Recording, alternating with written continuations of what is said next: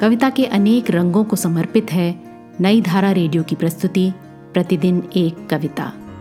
कीजिए अपने हर दिन की शुरुआत एक कविता के साथ।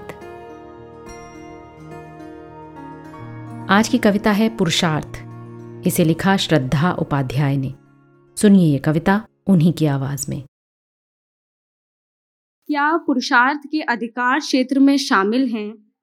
औरतें जो रचाती हैं रास औरतें जो पकड़ी रहती हैं आस औरतें जो अग्नि में तपती हैं औरतें जो मूड नेह में घटती हैं औरतें जो उठाती हैं भांडे औरतें जो चलाती हैं चरखे औरतें जो घर जलाती हैं औरतें जो झूठन खाती हैं औरतें जो लहू में नहाती हैं औरतें जो धान लगाती हैं औरतें जो तीज मनाती हैं मैं एक थकी हुई औरत हूँ मैं एक थकी हुई औरत हूँ। मैं सोलह हज़ार आदमियों को ब्याह कर पुरुषोत्तम पर दांव लगाना चाहती हूँ।